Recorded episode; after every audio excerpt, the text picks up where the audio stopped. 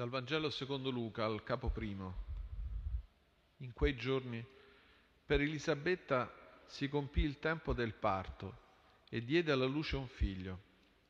I vicini e i parenti udirono che il Signore aveva manifestato in lei la sua grande misericordia e si rallegravano con lei.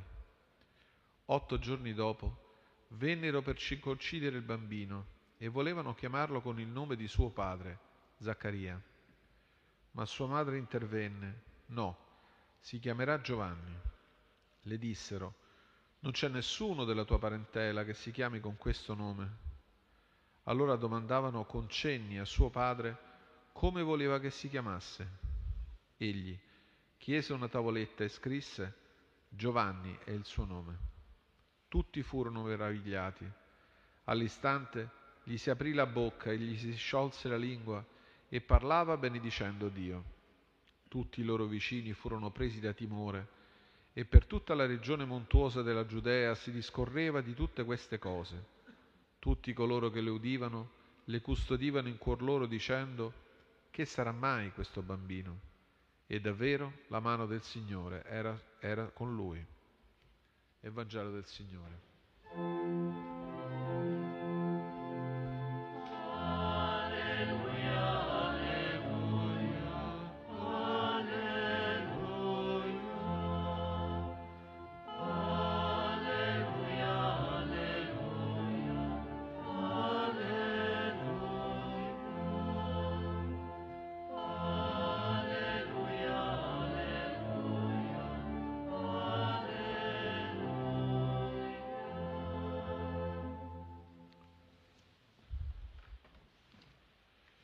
Cari fratelli e care sorelle, siamo giunti alla soglia del Natale del Signore e la liturgia ci presenta il racconto dell'Evangelista Luca della nascita di Giovanni il Battista.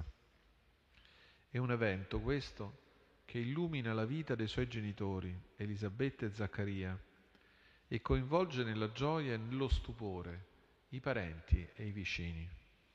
Questi anziani, infatti, genitori, Avevano sognato e preparato quel giorno da anni, ma ormai, divenuti appunto anziani, non l'aspettavano più.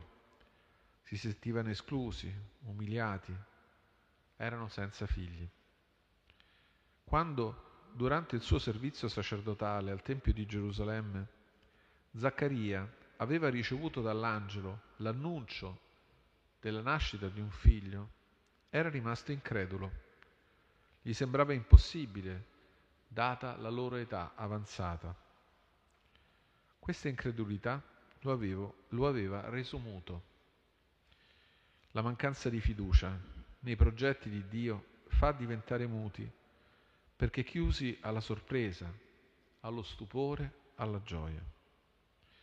Zaccaria era rimasto incapace di parlare perché non aveva creduto all'annuncio dell'angelo quando anche noi smarriamo il riferimento alla parola di Dio, diventiamo afoni, insignificanti.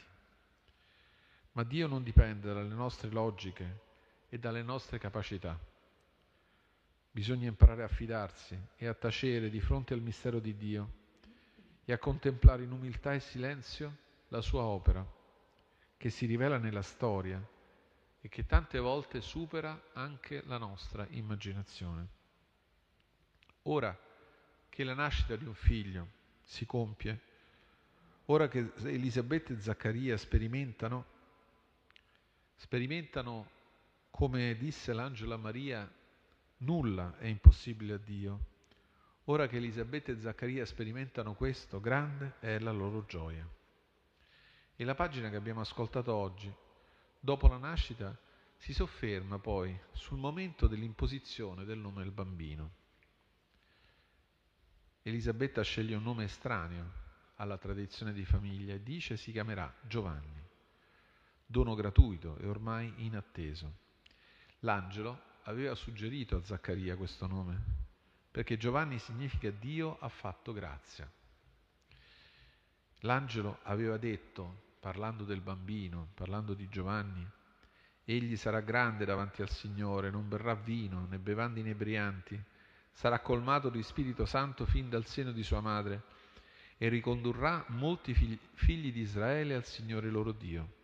Egli camminerà innanzi a lui con lo spirito e la potenza di Elia per ricondurre i cuori dei padri verso i figli e i ribelli e la saggezza dei giusti e preparare al Signore un popolo ben disposto.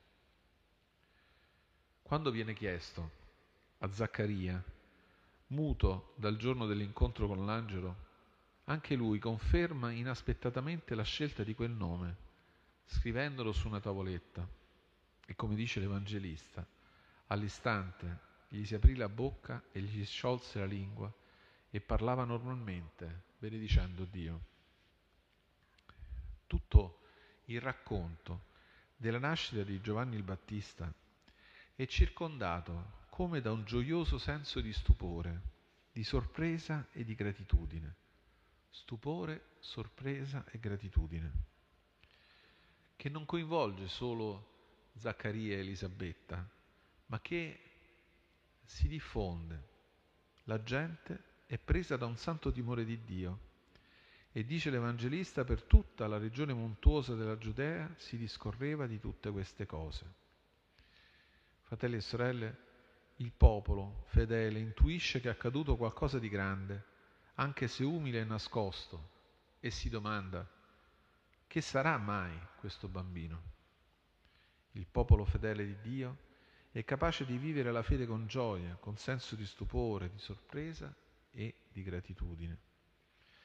Guardiamo quella gente che commentava questa cosa meravigliosa, questo miracolo della nascita di Giovanni e lo faceva con gioia, era contenta, con senso di stupore, di sorpresa e di gratitudine. È importante allora, di fronte ai segni della misericordia di Dio, segni che come la nascita di Giovanni significano proprio un Dio che fa la grazia, di fronte a questi segni custodire un senso di stupore e di gioia. Dio suscita sorprese nella storia grazie alla sua grande misericordia e con questo risveglia i sentimenti profondi della nostra fede, gioia, stupore, sorpresa e gratitudine.